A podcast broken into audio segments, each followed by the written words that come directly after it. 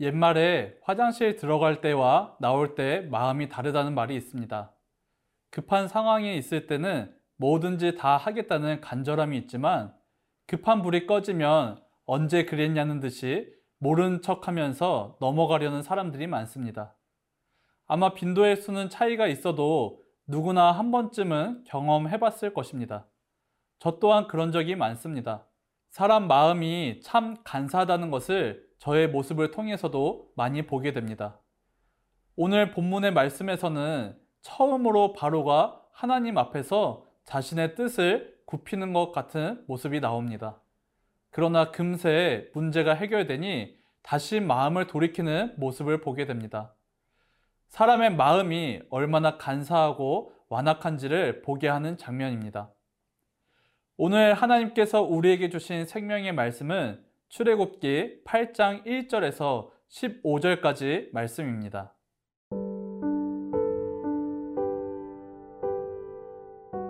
출애굽기 8장 1절에서 15절 말씀입니다. 여호와께서 모세에게 이르시되 너는 바로에게 가서 그에게 이르기를 여호와의 말씀에 내 백성을 보내라 그들이 나를 섬길 것이니라. 내가 만일 보내기를 거절하면 내가 개구리로 너의 온 땅을 치리라.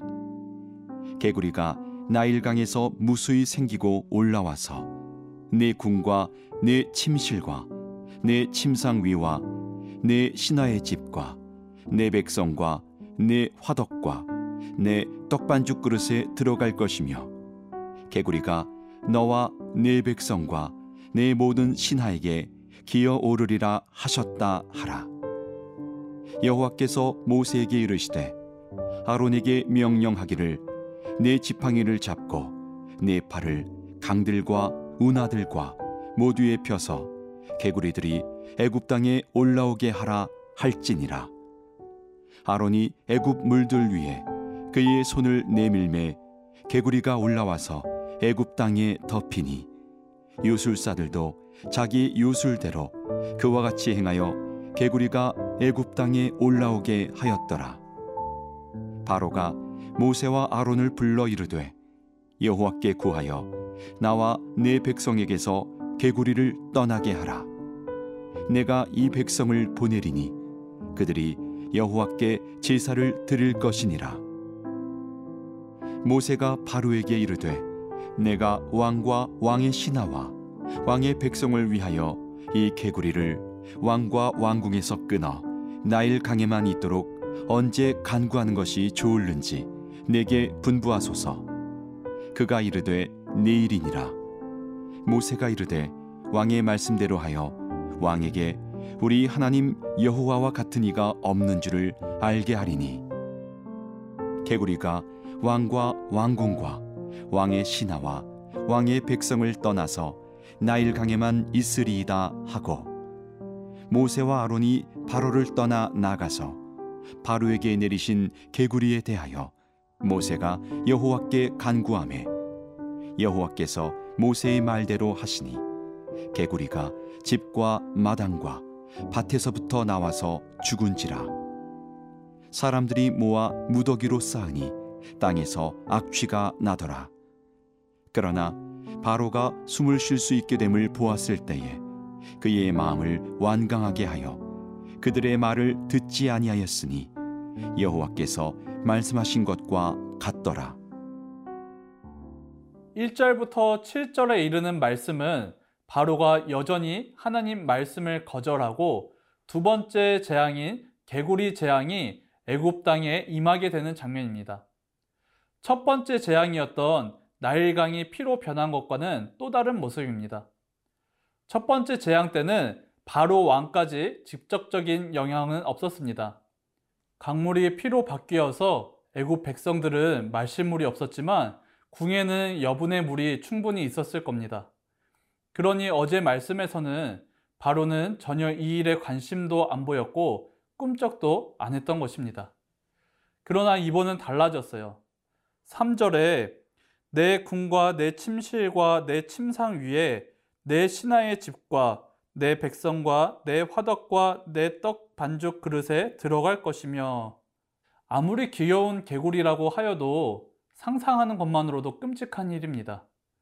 침실과 침상을 넘어 그릇에도 올라올 정도면 일상생활이 아예 불가능한 것이죠. 열 가지 재앙을 소개할 때 각각마다 애굽 사람들이 섬기는 신을 상징한다고 설명했습니다. 개구리는 다산을 상징합니다. 애굽에서는 헤케트라는 이름을 가진 여신이었는데 여신의 머리가 개구리 형태였다고 합니다. 다산은 풍요를 의미하기도 하고 창조 질서와도 연결됩니다. 그렇다면 개구리 머리를 가진 헤케트 여신을 많이 가지고 있으면 다산을 다 이룰 수 있게 되는 것일까요? 그렇지 않습니다. 생명의 주관이 누구에게 있습니까? 하나님께 있죠. 잘못된 우상을 섬기던 애굽 사람들에게 두 번째로 개구리 재앙을 내리십니다. 이번에도 요술사들은 어설프게 따라합니다. 7절에 자기 요술대로 그와 같이 행하여 개구리가 애굽 땅에 올라오게 하였더라 라고 말합니다. 아니 지금은 똑같이 따라할 때가 아닌데 개구리의 재앙의 의미도 또 무엇이 능력인지도 전혀 모르고 있는 것 같아요. 그들은 개구리가 나오게는 했으나 그 다음은 막지 못합니다. 결국 바로는 모세와 아론을 불러서 개구리를 떠나게 해달라고 부탁하게 되고 모세는 개구리가 오직 나일강이만 있을 것이라고 대답하였고 하나님께서는 개구리를 죽이십니다. 사랑하는 여러분, 우리는 생명의 주관이 분명히 하나님께 있음을 고백해야 합니다. 하나님이 우리의 창조주 되심을 고백해야 합니다. 또 중요한 것은 우리를 구원하실 분도 하나님입니다. 개구리 재앙에서 우리를 건져내신 분은 결국 하나님이십니다. 우리를 죄에서 건지신 분도 하나님입니다. 오늘 말씀을 통해 창조주 되시며 구원자 되시는 하나님께 감사를 올려드리는 저와 여러분이 되길 소망합니다.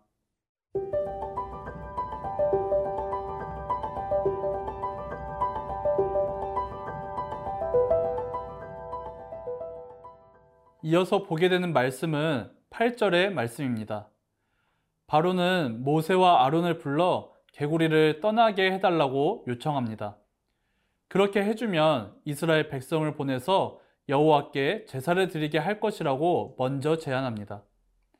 하나님의 심판이 바로에게까지 직접 임하니 바로도 두 손을 든 것처럼 보입니다.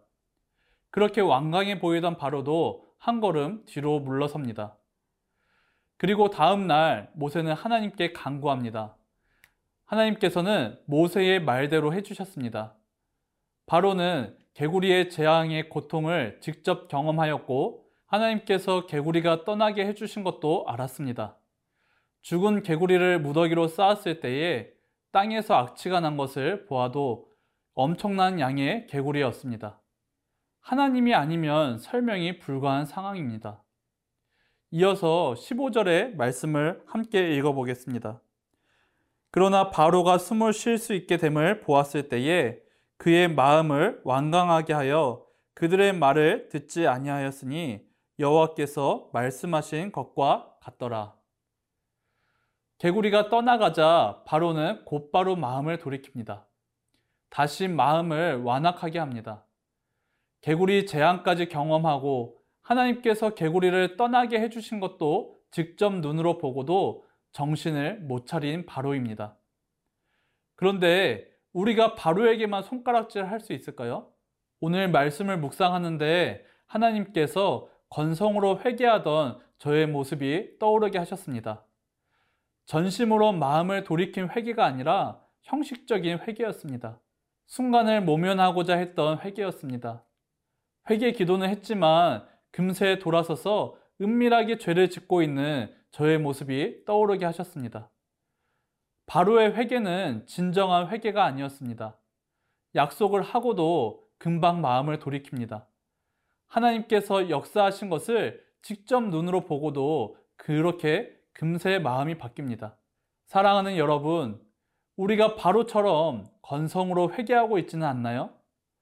때로는 하나님의 역사를 눈으로 보고 실제로 경험하고도 하나님을 신뢰하지 못하고 살아가는 모습을 보게 됩니다. 내 앞에 닥친 어려움과 문제가 해결되기만을 기도하고 그 시간이 지나면 하나님을 떠나 사는 모습을 보게 됩니다. 오늘 우리가 바로의 모습을 보면서 하나님 앞에 전심으로 나아가게 되길 간절히 소망합니다.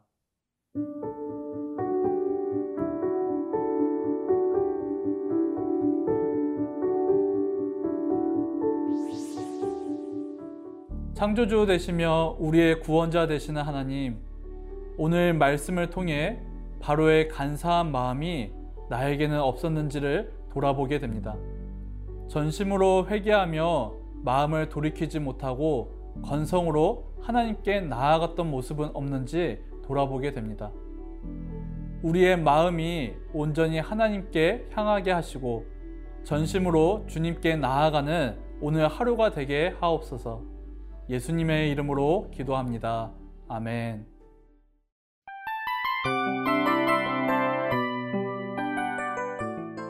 이 프로그램은 청취자 여러분의 소중한 후원으로 제작됩니다.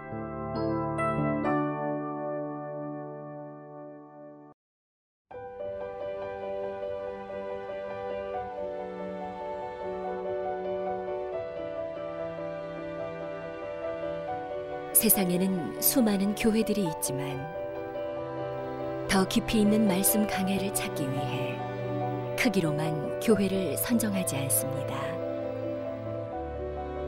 보다 좋은 영적 콘텐츠를 더 많이 나누기 위해 방송비를 받지 않습니다. 1년 365일 복음만 전하고 싶어서 우리는 광고를 하지 않습니다. 온누리의 복음을 땅끝까지 CGN TV와 함께 땅끝 성교사가 되주세요